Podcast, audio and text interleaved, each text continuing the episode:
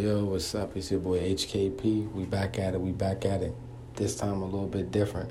I decided to make my own podcast. Gonna come on here, pretty much talk about everything in sports, unpopular topics, whole bunch of different things. We're gonna keep it real, real short and simple. Try not to make anything too long for y'all. You know the NBA season is back on, so tonight I'll be talking about the few games that happened last night: the Lakers versus the Warriors, also the Nets and the Bucks, and I'll be talking about all the games that are gonna happen tonight.